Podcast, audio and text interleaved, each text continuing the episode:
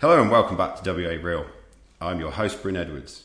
WA Real brings you real and authentic stories from fascinating people here in Western Australia. Stories to inspire and guide you to take action to be all you can be. Many want to find that balance between running our own business, achieving our goals and having a meaningful personal life away from work. And that's what I'll be talking about with today's guest, Barry Magliaditi. Originally born in San Diego, Barry lived in Tasmania before moving to WA 8 years ago. Barry is a peak performance coach focusing on facilitating sustainable, heart-based changes that affect all aspects of life in a positive way.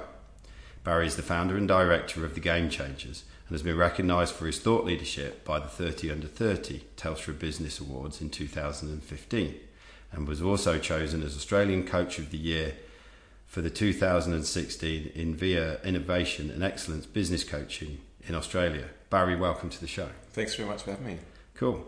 So, obviously you started off in San Diego and then Tasmania and then WA.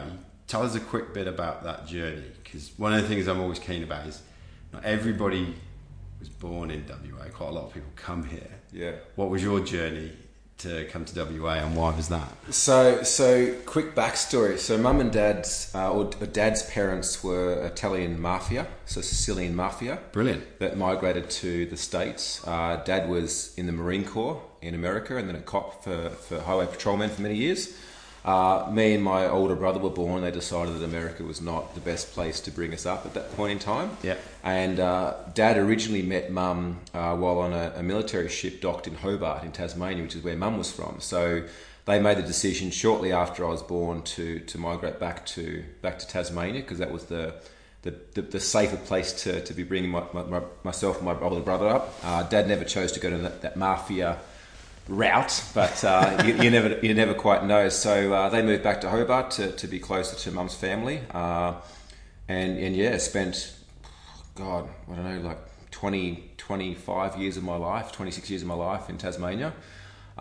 Experienced some, what would you say, some adversity, some challenges when one of my first businesses that I started from scratch went bankrupt for $1.3 million. Yeah, I was going to ask you about this in a minute.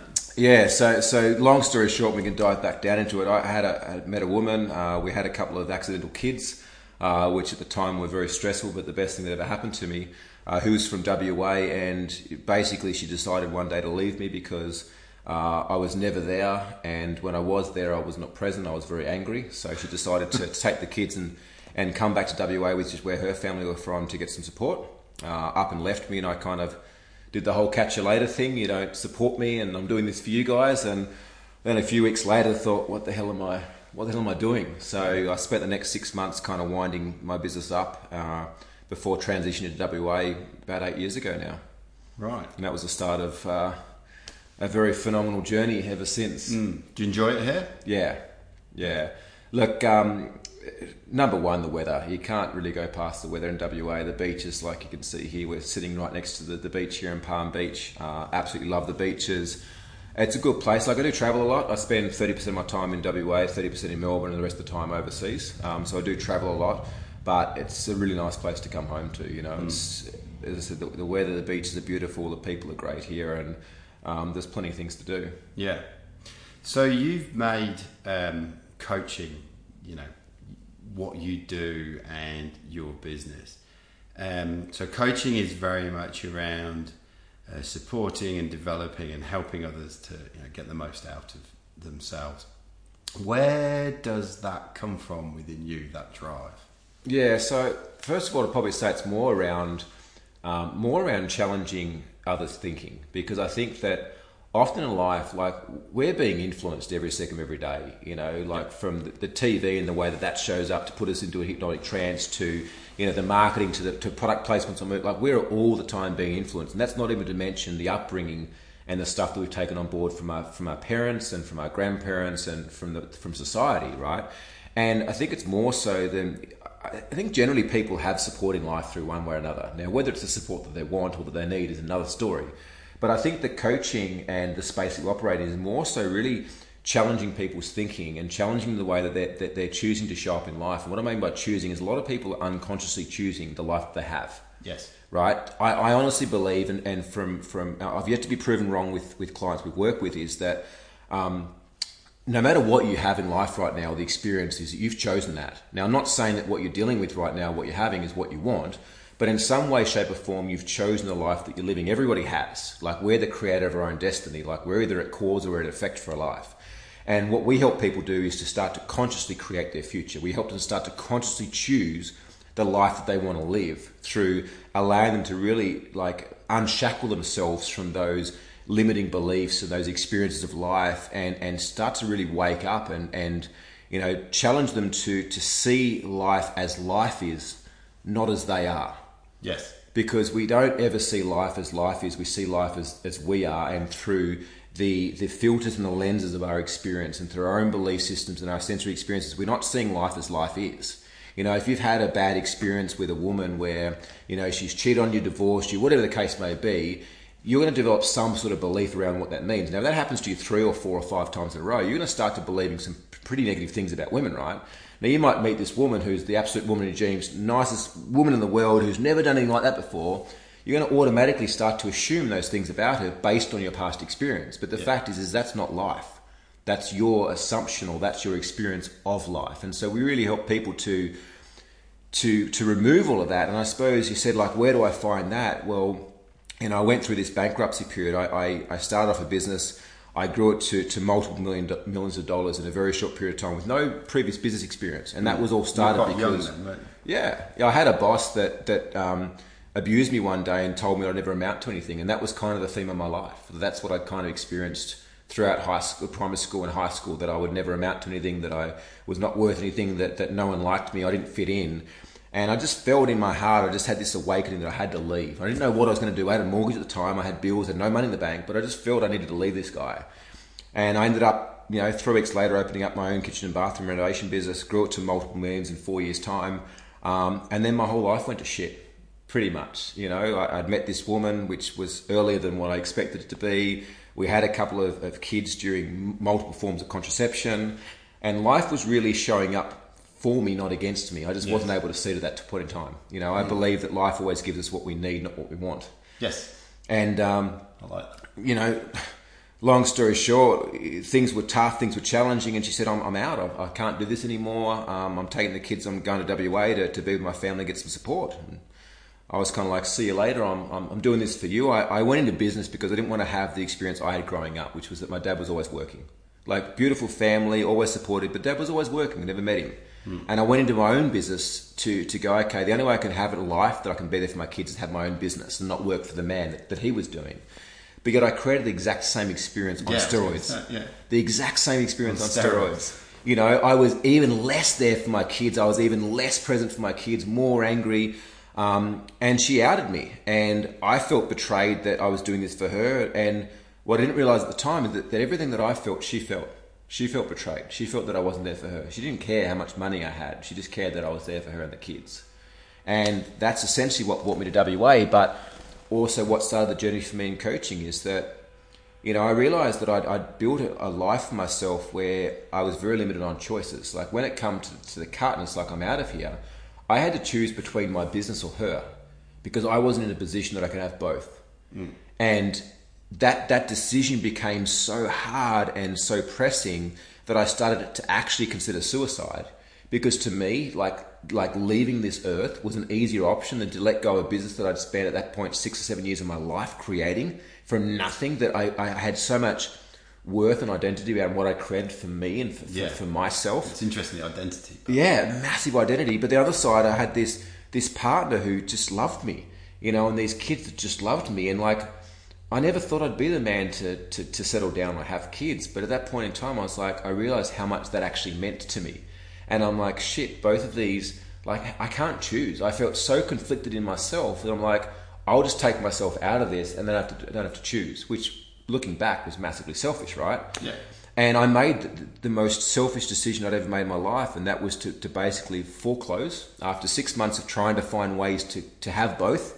To foreclose, move to WA and attempt to rebuild a relationship with her, which meant that, you know, my staff suffered, my clients suffered, my family, my reputation suffered, all my friends' networks. But I felt like that was the first time in my life I made a decision for me. And it was months later that I started coaching, and I went, you know, I want to help people live Like, I went on a mission to search why, like, how could I fuck my life up so bad? Right? That was the thing. It's like, how could I screw my life up that bad? I went on a mission to find that. And when I started to realize that it was just me, like no one else was to blame but me. I was the one that created that. I went, well, how can I help other people not make that same mistake? Yeah. You know, and that was what really started the journey of coaching some 7.5 years ago now, I suppose. Awesome. Yeah. Awesome. What was it about wanting to share that journey? Because you could easily have come here and started doing, you know, taking what you'd learned there and do something similar here. Well, I actually did. So, all right. So when I came over here, I basically packed up everything in WA and in Tasmania and drove over here with my dog and my ute, and I had a jet ski at the time, and that was all the possessions I had because everything else was sold to kind of put back into the business and the clients and try to settle everything. A lot of it was that we just borrowed a heap of money to invest in machinery, and we were in a position that we couldn't just shut the doors. Although the business was profitable, we had a massive debt that we couldn't fulfill on. But, you know, packing up, coming over here with $1,000 to my name and, you know, trying to rebuild things, I was like, I just need a stable job.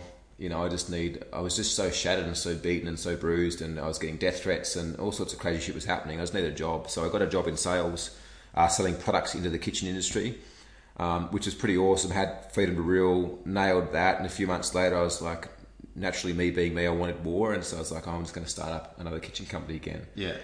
And I started up a company, but this time I didn't hire any staff for a while. I didn't have any machinery. I just set up a company that was basically sales and marketing. I would sell the kitchens and have another company fulfill, and it was great. Yet a few months later, it was my first trip back to Tasmania since I'd left a few months later, and I woke up one morning at a bed in my mum's place, and I was like, I'm dying inside.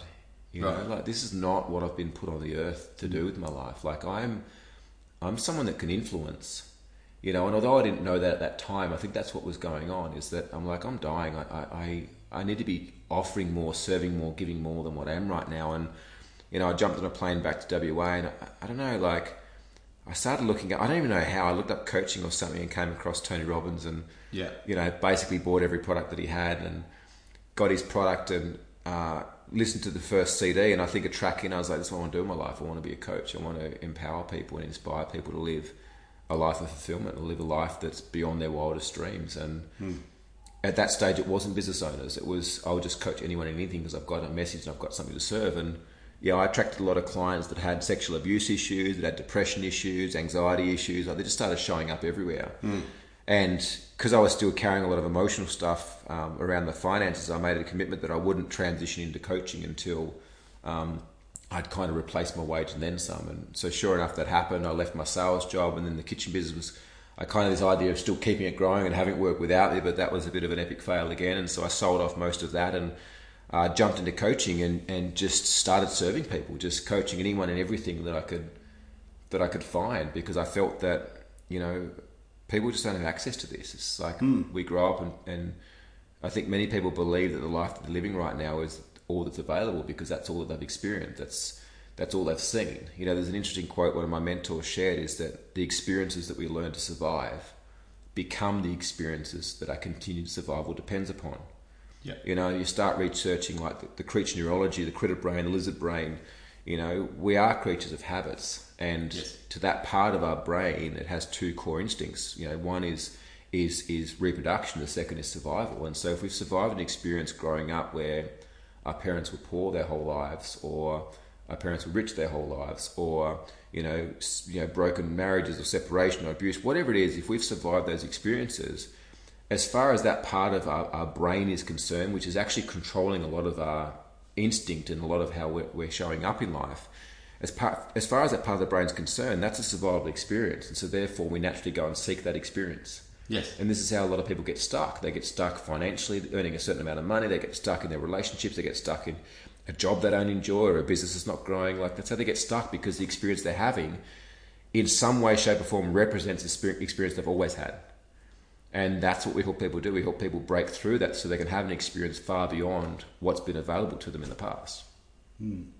So for those people who have not experienced coaching, you know, and probably only ever really sort of associated with like sports coaching or something like that, what would I experience if I came to see you? Yeah. Because there's some great stuff you talked about, but how does that then translate into, well, what am I actually going to do? That's a really great question. And I suppose it's not too different to sports coaching. You know, sports coaching is they watch the game, they record the game, and they review how the game's being played, and then offer up suggestions and tweaks around how to do things differently. Mm. And so there's one aspect of that, and there's many different forms of coaching out there. And you know, I think unfortunately it's one of those industries that started to boom a few years ago, and anyone that had done a $27 online NLP training course is now calling themselves a coach, which is a little bit alarming because they don't really know what they're doing, and they're messing around with people's thought patterns and their minds and their neuropathways. And you know, I'm sure they believe they're doing the right thing, but unfortunately, you know, it can mess you up. Mm. But you know, essentially, first and foremost, is to find out, well, what would you like? If there's no limitations on your life right now, if there's no limitations on your finances or your current relationship or anything else, like what would you want for life? And, you know, that's often a question people can't answer. So that's where the coaching starts, is to articulate that, because I've never met someone that hasn't known. And what I mean by that is a lot of people say, I don't know what I want to do. But the reason they don't know is because they're so stuck in their thinking and their past patterning and how they've been brought up. And the moment we start to unlock that, and remove that within their heart, they know what they want to do. Everyone knows what they want to do. Yeah. There's just some aspect of them blocking that. And so that's the first place we start, is unblocking that. Once we're then clear of where people want to go and what they want to achieve with their life, we then get really real with where they're at right now. And this is a step that I see a lot of coaches miss, is being present with actually what's showing up. Yeah. Because what's showing up in life right now for you gives you a lot of insight and a lot of information into like the actual pattern that's happening and what's been happening in your life to bring you to this point in time. And once we understand that, we can then start to go back in and reprogram that patterning. And you know, we have a number of processes that allow us to kind of very quickly, like within a few minutes, go back in and find where those biggest blocks are to understanding where someone wants to go. And I suppose a way to look at it is, if you look at those old school maps, right, or the atlases in the car. Yeah. Like, if you only knew where you were going, would you be able to get there? Right? You wouldn't. You need to have some reference of where you're starting from. Yeah. Right? And it's the same thing too. If you knew where you were starting from but didn't know where you were going, you're not going to get there either. Yeah. You're going to experience some form of journey, but are you going to get there? And that's why I say a lot of people miss out on that step, is that as equally as important is to set goals, you need to actually first understand where you're starting from, because once you understand where you're going, where you're starting from, you can then start to create the path to get there. And anything that is blocking you internally, what we would refer to as it within the inner game, will show up, or anything that's blocking you externally within the outer game will show up. And that's where I suppose we find the real sweet spot, is we help people to master the inner game so they can dominate the outer game. Yeah. And a lot of people, it's like they'll go and coach, you know, business, and they'll give people a whole bunch of marketing or sales strategies and wonder why they're not pulling the trigger. They're just not pulling the trigger, or they're not producing the results. And, you know, we could go really woo here if you wanted to, but I think energetically, life shows up the way that we show up. Yes. We had this really weird situation, which might seem a bit unfathomable for some of the listeners out there, but we had a guy who was actually my personal trainer. And he's like, oh, Barry, you know, I've been running these campaigns on Facebook for 2 weeks and haven't seen any leads come in. And I was like, well, what's going on? He's like, oh, this business coach that I'm working with, I went and sat down with him and he said I should be focusing on this niche. He's like, but to be honest, this doesn't feel right, doesn't fit well with me, it's not what I'm passionate about, blah, blah. I was like, well, why are you doing it then? He's like, well, because I've hired him to be an expert. He's told me that's what I should be doing. And so we just had a very lighthearted, basic conversation around what inspires him, what lights him up. And I was like, it helped him get really present with what that was. Yeah. And like, I swear to God, as true as us, we're sitting here right now, 24 hours later, he rang me up and said, you won't believe I've got leads coming in. Now, anyone that's ever marketed on Facebook knows that if a campaign is not producing results in 2 weeks, it's not going to produce results. It doesn't just switch on overnight. And I don't mean one lead. Like, he had 12, 15, 16 leads turn up 24 hours later. He didn't change anything. Hadn't touched anything to do with the platform. The only thing that he could put it down to, and myself as well, is that he made a shift inside of himself and he was clear on who wanted to go out and serve. Yes. And I could give you 100, 200 stories like this where we've worked with someone internally and things have just shown up for them. Yeah. Just shown Synchronicities start occurring because you take those energetic blocks away and now you are broadcasting to the universe your signal very clearly. Yeah. And it's a really good point you raise. It's like, imagine a radio station right now. If these guys that they're listening were not tuned into the right station, they would either be getting part of the message, some of the message, or none of the message. Yeah. And it's the same with life, is that, we are energetic beings and we've been tuned over our life, and therefore, we've been tuned to experience the way that life is showing up for us right now. Yeah. And so in order for life to show up differently, we need to have a calibration internally that allows us to be more in tune with the station we want to listen to. Is that Triple J? Is that some other radio station? Whatever it is. Mm. So there's an internal tune-up, or that inner game we spoke about. But then there's also understanding, well, what do I need to do externally to then create that? That book, The Secret, one fundamental flaw they had is they talked all about manifestation, but they missed the one core step, which is we needed to take action towards it. Yes. Is understanding, first of all, getting that clarity and clearing things up internally, but then, well, what do I need to now do that sees me to start to move towards that? Because if you want to be a multi-cash millionaire, right, and you work internally to believe that you can be, and there's nothing internally blocking you, but yet you keep spending every single cent that you've got. Doesn't matter how much money you attract, you could attract billions of dollars. You just keep spending it. You're never going to achieve your goal of being a cash millionaire. Yes. So there's the internal work that allows that attraction or the opportunities to show up, but then there's the external strategy which allows that to then consistently grow. Yeah. And you need both. And you can't have one without the other. And if you do, that's how life shows up pretty shitty for you. You're taking a lot of action but not getting where you want to go, right? Or you don't know where you want to go. You're not taking the action, you're not getting where you want to go. Like, either way, you're kind of screwed. Yeah. It's kind of simple when you pull it down to that. Yeah. It is on a conscious level, but it's these unconscious blocks that are like, they get in the way. They stop us from really, being present to life and going out there. And what are some of the frequently occurring blocks that you see in your clients? Oh God, it's interesting because there's always a very similar context, but the content is different. Yeah. I had conversations with a couple of people today, like just not valuing themselves. Like one woman was actually a coach, kind of reached out for some help, and she told me about who she is, and I said, I totally believe you. And she's like, what? And I said, well, I totally believe you, because that also leads to why you're actually not getting what you want in life, because you're too willing to give it to others and not give it to yourself. So that's something I see often, is that there's a type of person that's got like a beautiful big servant's heart, which is fantastic, and they'll go out in the world and make a massive impact by serving others.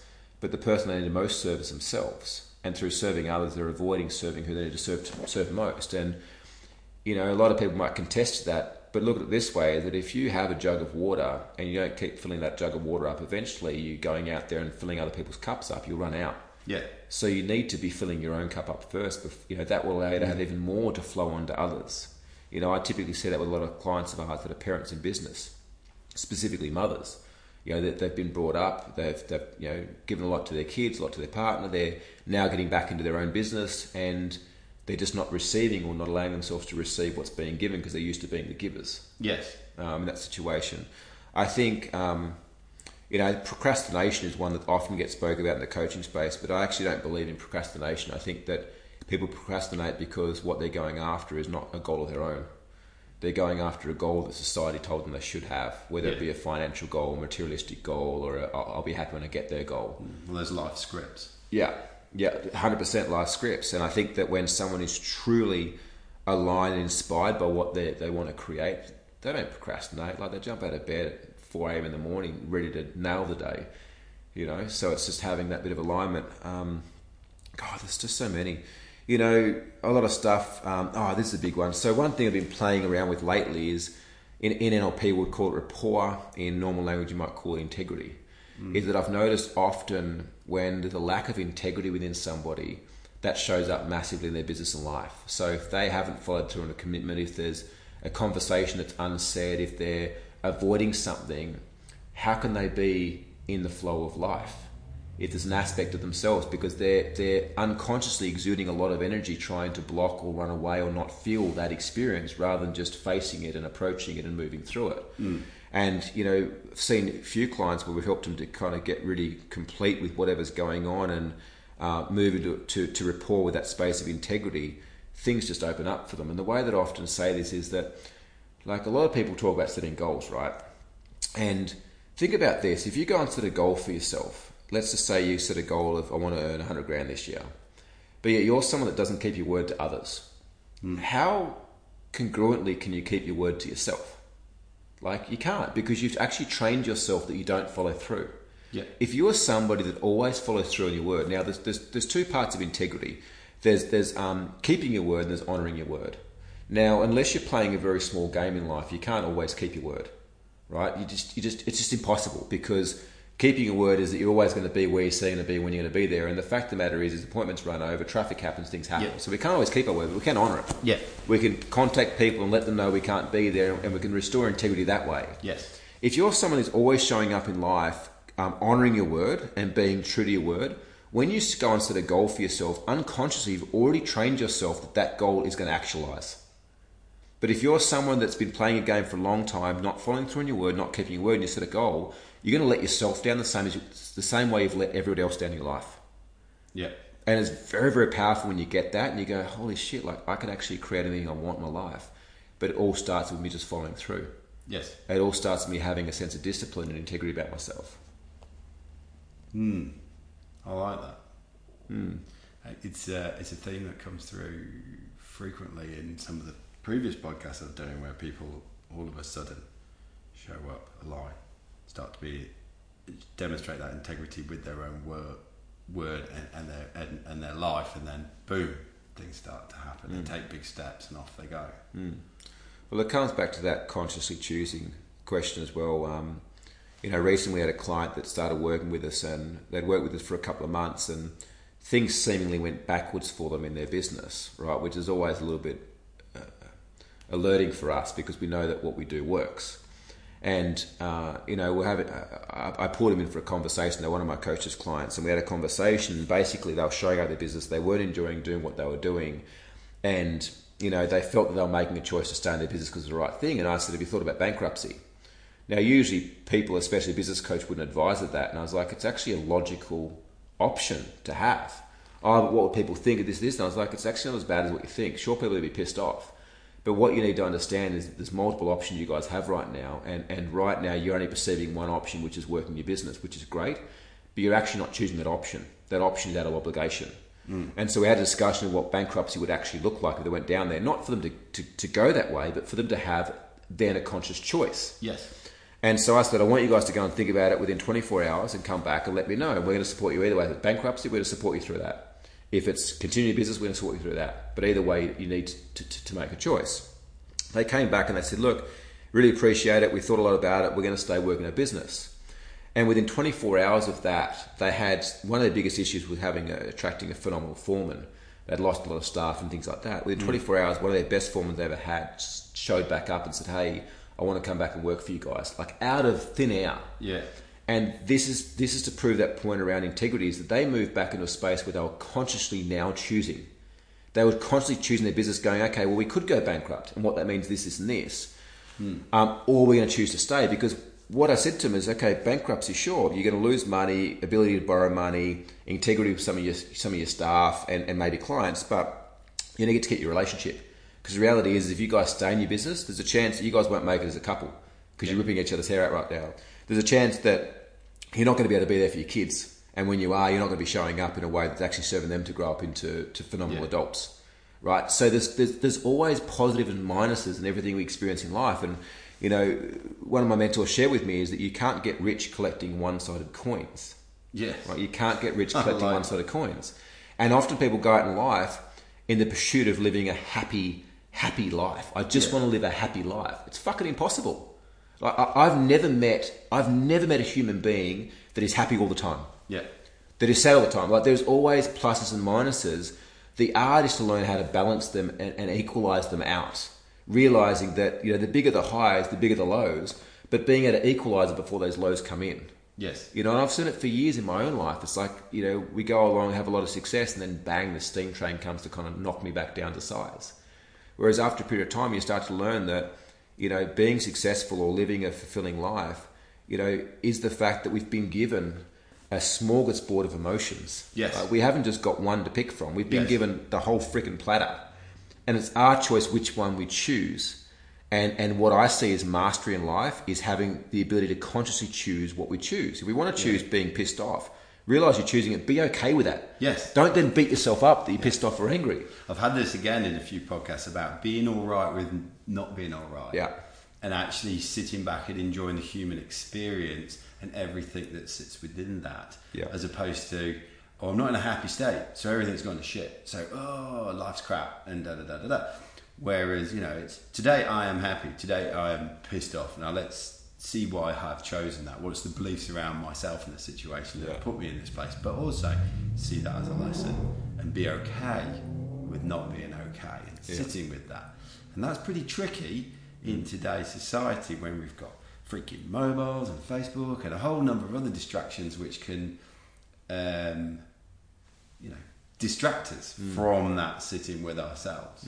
So, well, I think a big part of that though too, once again, it comes back to the fact of us you know, having fears or concerns around being judged, you know, and ultimately what a lot of that comes down to is feeling like we don't belong, which is really normal when you actually look at the evolution of human beings. And I talk about the creature neurology, like this creature neurology, or the part of us that sits in the back of the brain, is that the one part of the brain that exists in any animal or anything living. It's that ability for reproduction and fight or flight.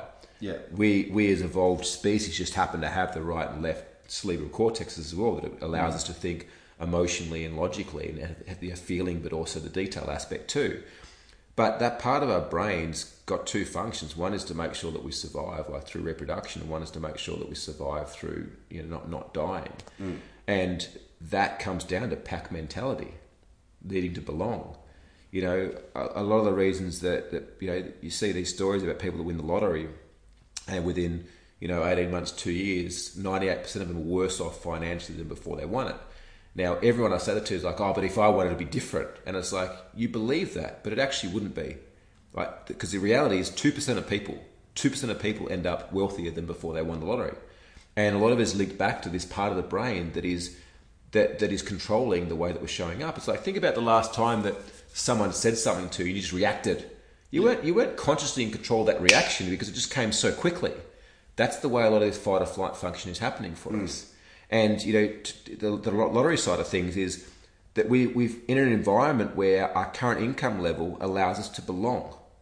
First, you go and make $1 million, $2 million overnight. All of a sudden, part of us freaks out. Number one, because it's not an experience we've learned to survive. So we first have to learn to survive that experience of having $1 million, right? The second thing is well, how is everyone going to perceive me? Everyone thinks that I'm different now. We're going to start to create all these false beliefs in our mind, and some of them may be reality, but a lot of it will be BS around the fact that we no longer fit in with our current circles. Like, how many times have all experiences growing up saying you've changed? It's like, yeah, I'm a human being. We evolve. Shit happens. Like, we grow. Yeah. So, you know, coming back to the conversation of coaching, it's a matter of upskilling that creature neurology to allow us to have access to surviving the experiences that we actually want to have, which are often not the experiences that we're currently having. Awesome. I like that. I should be thinking about that for a couple of days. We talked about having this balance between, at the start, between work, life, etc., etc. Yeah. It almost seems like it's always put out there almost like a holy grail. Yeah. At times. Is it achievable? Yeah. Look, it's a great question. I suppose I can only share from my experience is that if you look at balance doesn't exist the way a lot of us see, which is a straight line. You know, balance, if you could see my finger, is like an up and a down. The difference is the ups and the downs are a lot tighter than the way that we experience a lot of life, which is quite sporadic. Yes. We've helped a lot of people remove themselves from their business and set teams up and set their company to operate without them. And the hardest part of that is actually not building the teams or getting stuff in place. The hardest part is changing the beliefs and the identity of the business owner to identify themselves as something outside of working in the business. Yes. And you'll often see a lot of sabotages come up. And last year I made the decision, it's like, oh, well, we've helped enough people to do it, I'm going to do it for my own company. And so I hired a GM and set about creating systems and processes and started stepping back out. And it was good in the beginning, but then I started to get bored You know, I started to get bored of what I was doing, and then I noticed I started to sabotage things, energetically, things which show up in the business that kind of require me to jump back in. And then the most phenomenal thing happened a few weeks ago. I was in the States, where I realized I don't actually want to be out of my business. I love my business. And back then I thought, I want to be out of my business so I can choose to step back in. But I don't. I just want to be doing more of what I love in my business, because when I'm doing that, I'm not working. Like, that to me is living life. Like, I don't ever see myself retiring. Like, you know, I'm lucky enough I get to travel. As I said, I spend a third of my time in Perth, a third in Melbourne, and a third overseas. And a lot of that is not anything to do with work. You know, I might fit an appointment in here or there, but it's not anything to do with work. It's because that's what I'm choosing to have. And I think Tim Ferriss talks about having mini retirements throughout your whole life. Yeah. And I think that's where, you know, people are starting to realize that the real wealth actually is time, not money. Yes. The real wealth is time. And so if you can create a business or create a life that provides enough money for you to have the things that you want to have, but ultimately provides the time so that you can choose to do what you want to do, when you want to do it, with who you want to do it, that to me is the wealthiest life you could live, and a life of balance. And what that means is that sometimes your business might require more of your time. There might be some times that your wife, she's going through a tough time, or your husband requires more of your time. There might be times that your kids require more of your time. And so the balance is having enough sensory awareness that you can look around yourself and go, okay, like, where am I being called to right now? Is it with myself? Is it my health? Is it my fitness? Is it my own space? Do I need to, go for more walks and meditate more? Is it, my partner? Is it my business and my kids? Like, and be okay to flow in that state of balance, because I feel that where a lot of us get caught is being too rigid. It's like, okay, I need to earn that $100,000 or $1 million a year, or whatever it is. I need to have 4 weeks off every quarter. This. We get stuck in this rigidness. But life's not like that. Like, life is unpredictable. Like, even the weather reporters get it wrong. Yes. Like, life is unpredictable, and the more we can learn to be okay with that unpredictability, I think the more we can actually really experience life is meant to be experienced, rather than as we think that we'd like to experience it. I like that. I like that, because there was this, I really wanted to ask that question, because I just feel like it's this mythical holy grail of, I get to do all this and I do all this. But as you rightfully say, life shows up and stuff turns up, and you're right, your kids require a certain amount of time. All of a sudden your car doesn't work and that needs an amount of time, or your parents are in town or something like that, and it's the time to be able to do that and be present with that part of your life. Yeah, I'm such a believer that everyone should be in their own business. I really am, because, if one of my kids or my parents or somebody got sick, I want to have the ability that I can drop everything tomorrow and be there. Yeah. And I have that in my business. If I need to go and have 2 months off right now, 3 months off right now, I can do that. Yes. And I still get paid, and my business still operates. And that was, looking back 8 years ago, was what I didn't have. I created a business that was essentially, I just created a job for myself. Yeah. And the moment I stepped out of the thing, a very big job, a very stressful job, the moment I stepped out, it crashed. And I think that, to me, that's the ultimate, is to create a life for yourself. And you might be working for someone, but that's cool. But having an investment strategy in place that, you've got passive income or leveraged income coming in from property or shares or whatever the case may be, that if life calls you into action for some reason, you can be there.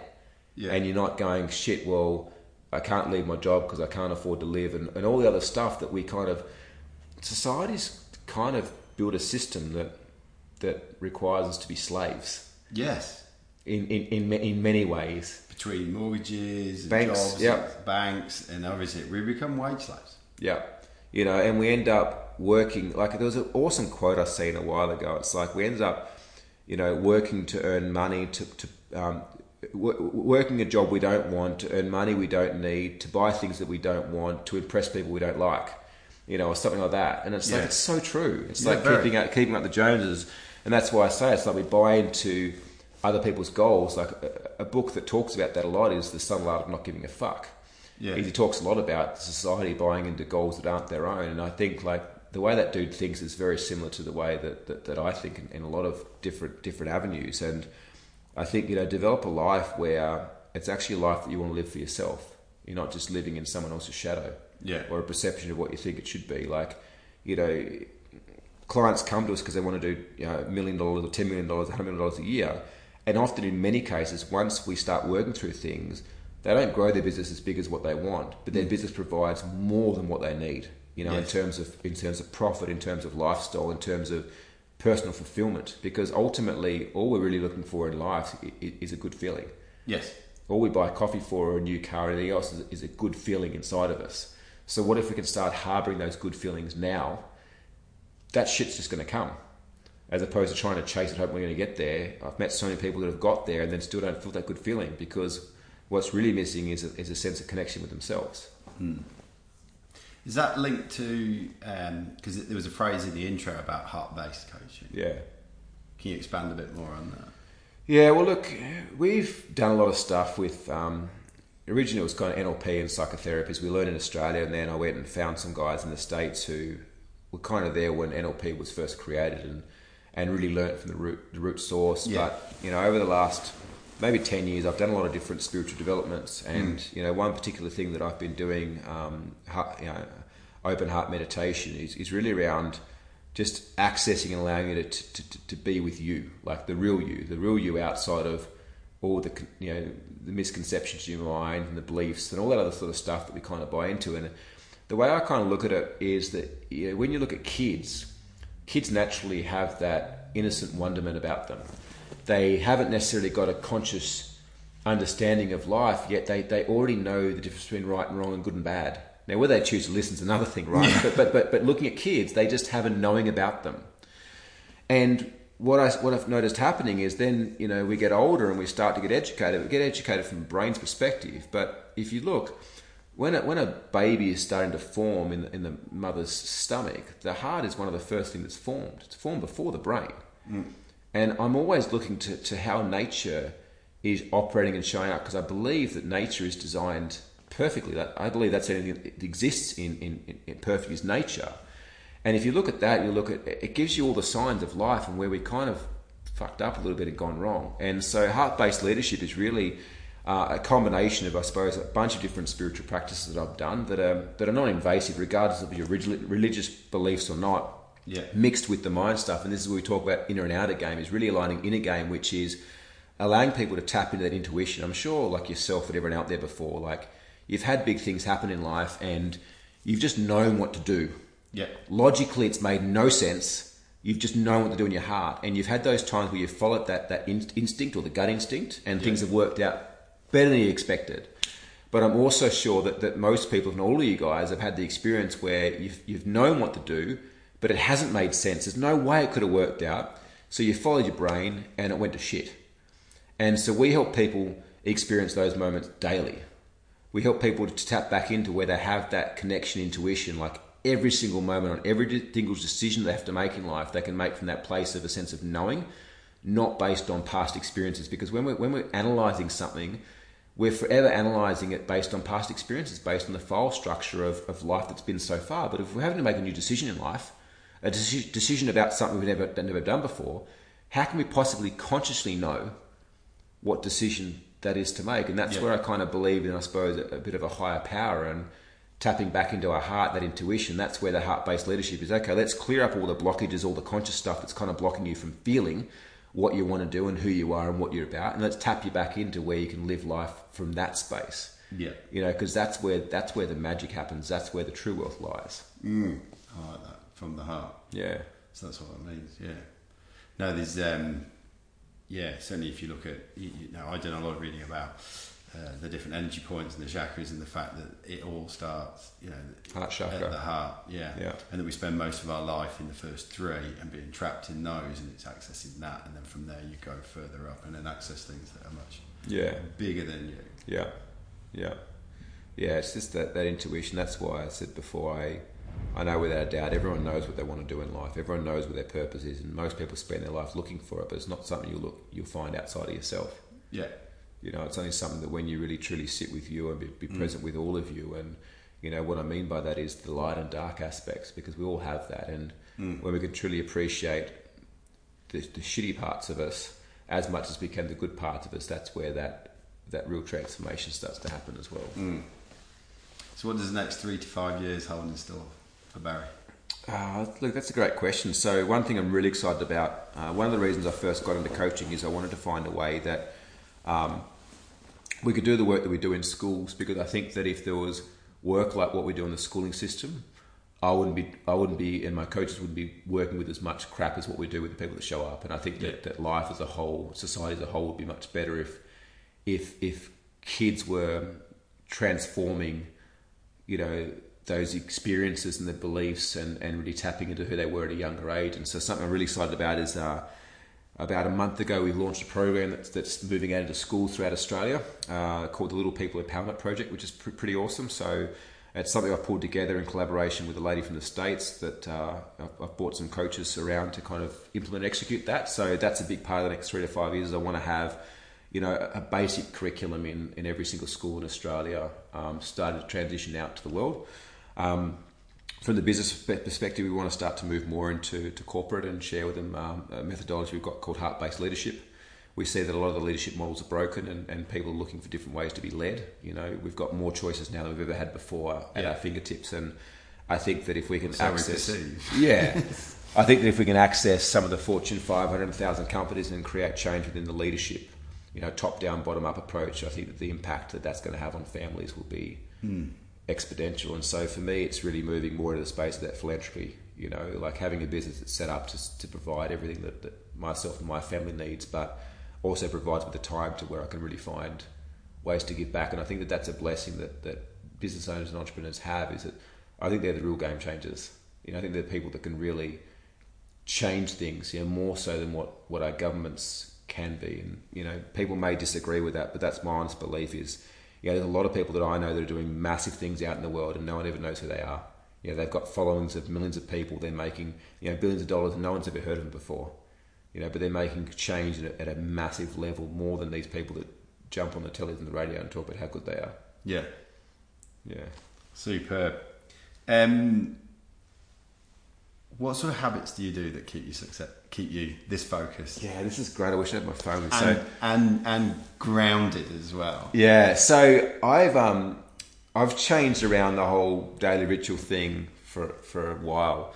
I used to meditate regularly every morning, and that I experimented for a while. I'd meditate and I'd test how long I could meditate for and go to work and notice production changes. And the most I got to a place where I could meditate for 3 hours in the morning, and I'd go to work and I'd get more done with the rest of the day than I would the equivalent of 3 days of not meditating. And so I played around with that. Didn't really believe in the whole morning ritual thing. It's like, no, I just meditate and that's it. Recently I started something new which I found has worked massively well for me. And it's focusing on 4 areas of life. And so the first thing that I do is I get up in the morning first thing and I go for a walk or a run on the gym. Whereas before I'd get up and sit and meditate, I found that getting up and moving my body has conditioned my body to be more responsive and more be able to focus in action when required. Yeah. I then have a green smoothie, so just pretty much all greens, because just good for the digestive system, flushes you out, fuels you for the day. I then meditate. So meditate for 15 minutes to half an hour. I'll then journal, which I never used to do. So I'll just journal and reflect on my day prior, what kind of was going on for me, things that I learned. Because I think that there's been times in my life that I've been stuck, that if I could have read back to experience in my life, I would have kind of unstuck myself. Yep. I then do my appreciations. And what I mean by that is I think that balance, often our partners or our kids sacrifice us when we are busy, you know, business owners or workers. And so I make a note, you know, every day to reach out to my partner, or someone special in my life, and share with them something that I really want to acknowledge about them from the day prior. So, you know, something that's genuine from the heart. And there's been many times that I've done that and actually been in tears, leaving a voice message, like a voice drop or something. I usually don't do it face to face. I usually send a voice message on my phone or a written message. My kids as well. So like the other morning, I wrote on a sticky note something I appreciate about both of them, stuck on the TV. So intimate appreciations, and then I'll read until I get an epiphany or something that's like really interesting, and then I'll share that with somebody else, whether it's my team, whether it's my community. Yeah. And so what I find is there's being, so there's body first, then there's being second, there's balance third, and then there's business fourth. Yeah. And so that's the kind of thing, and I've got that down now to an hour routine. Is that if I wake up, if I'm short of time, I can smash that in an hour. Equally to I can take it out to 2 hours. Yeah. You do that every day? Yep. So wake up, go for a walk, drink a green smoothie, meditate, journal for a bit, send a nice voice message to someone special to me, send a nice voice message to my kids, read a bit of a book, and then share that knowledge to someone else. And that's my non-negotiables now. Excellent. Yeah. I like the fact that you've actually even got that. Yeah. Let alone the fact that you can detail it. It's, I'm telling you, I've been doing this for like 3 weeks now, and it's incredibly powerful. Like, incredibly powerful. Like, my relationships have changed as a result of it. My thinking and my cognitive processes have changed as a result of it. Because I've been tracking my days, I've got this app called the Way of Life app. Right. And so I have these 8 key points on there that I've got to tick off every day that I've done them. But then I also track, like, you know, how happy, sad, whatever I felt for the day. And I've noticed that generally my mood has been more consistent and more upbeat since I've been doing this than before, when I was just meditating or going to the gym or doing a whole bunch of other stuff. So you were nearly there, but not quite. Yeah. Mm. Yeah. So try it out. It might work. Who's been the biggest influence on you, and what have you learnt from them? God. It's hard to say who's been the biggest influence. I've had so many amazing people in my life, and I'm super blessed for that. God. I just reel off some names. So I think one of my first bosses, the guy that told me to amount to anything, was a massive influence, because that took me off on the tangent I'm in right now. My first coach trainer, Sharon Pearson from the Coaching Institute in Melbourne, was fantastic. Jack DeLosa, a good friend of mine, runs a program in Sydney, Entourage, was a massive part of my life as well. Since then, Michelle Masters, Cole Bukite from the States, Charlie Valerick, a current mentor of mine, has been phenomenal. Some of my past partners too have taught me the most amazing things in life. Jessica Green is huge. She challenged me more than anyone's ever challenged me before in my life, and my kids as well, you know, like looking at them and seeing how they operate in life, and they inspire me to be better, inspire me to be more. And finally, if you have one brief message to the listeners that are listening to this, what would that be, summing up what we've been talking about today? What that would be is that each and every one of you guys have got, you've got a vision, you've got something in your heart, you've got a message in your heart that you're yet to tap into. And, you know, I encourage each and every one of you guys to never take no for an answer, and never allow yourself to be suppressed by society or by what we've been told we can and can't do. You know, seek for excellence. You know, if you're truly committed, you know, spend every day of your life, you know, transforming yourself and inspiring yourself and finding ways that you can give to others. Because I think that ultimately the only way for us to really get what we want is to help others get what they want. And I tell you right now, you know, the greatest fulfillment and joy that I ever have is not the amount of money that I earn, or clients that I sign, or interviews that I do. It's through generally helping somebody else without wanting anything in return. Outstanding. Yeah. Barry, thank you very much for being super open and super honest today. There's tons in there for listeners to take out and think about, and I myself will be. So thank you very much for today. Thank you so much for your time. Cheers.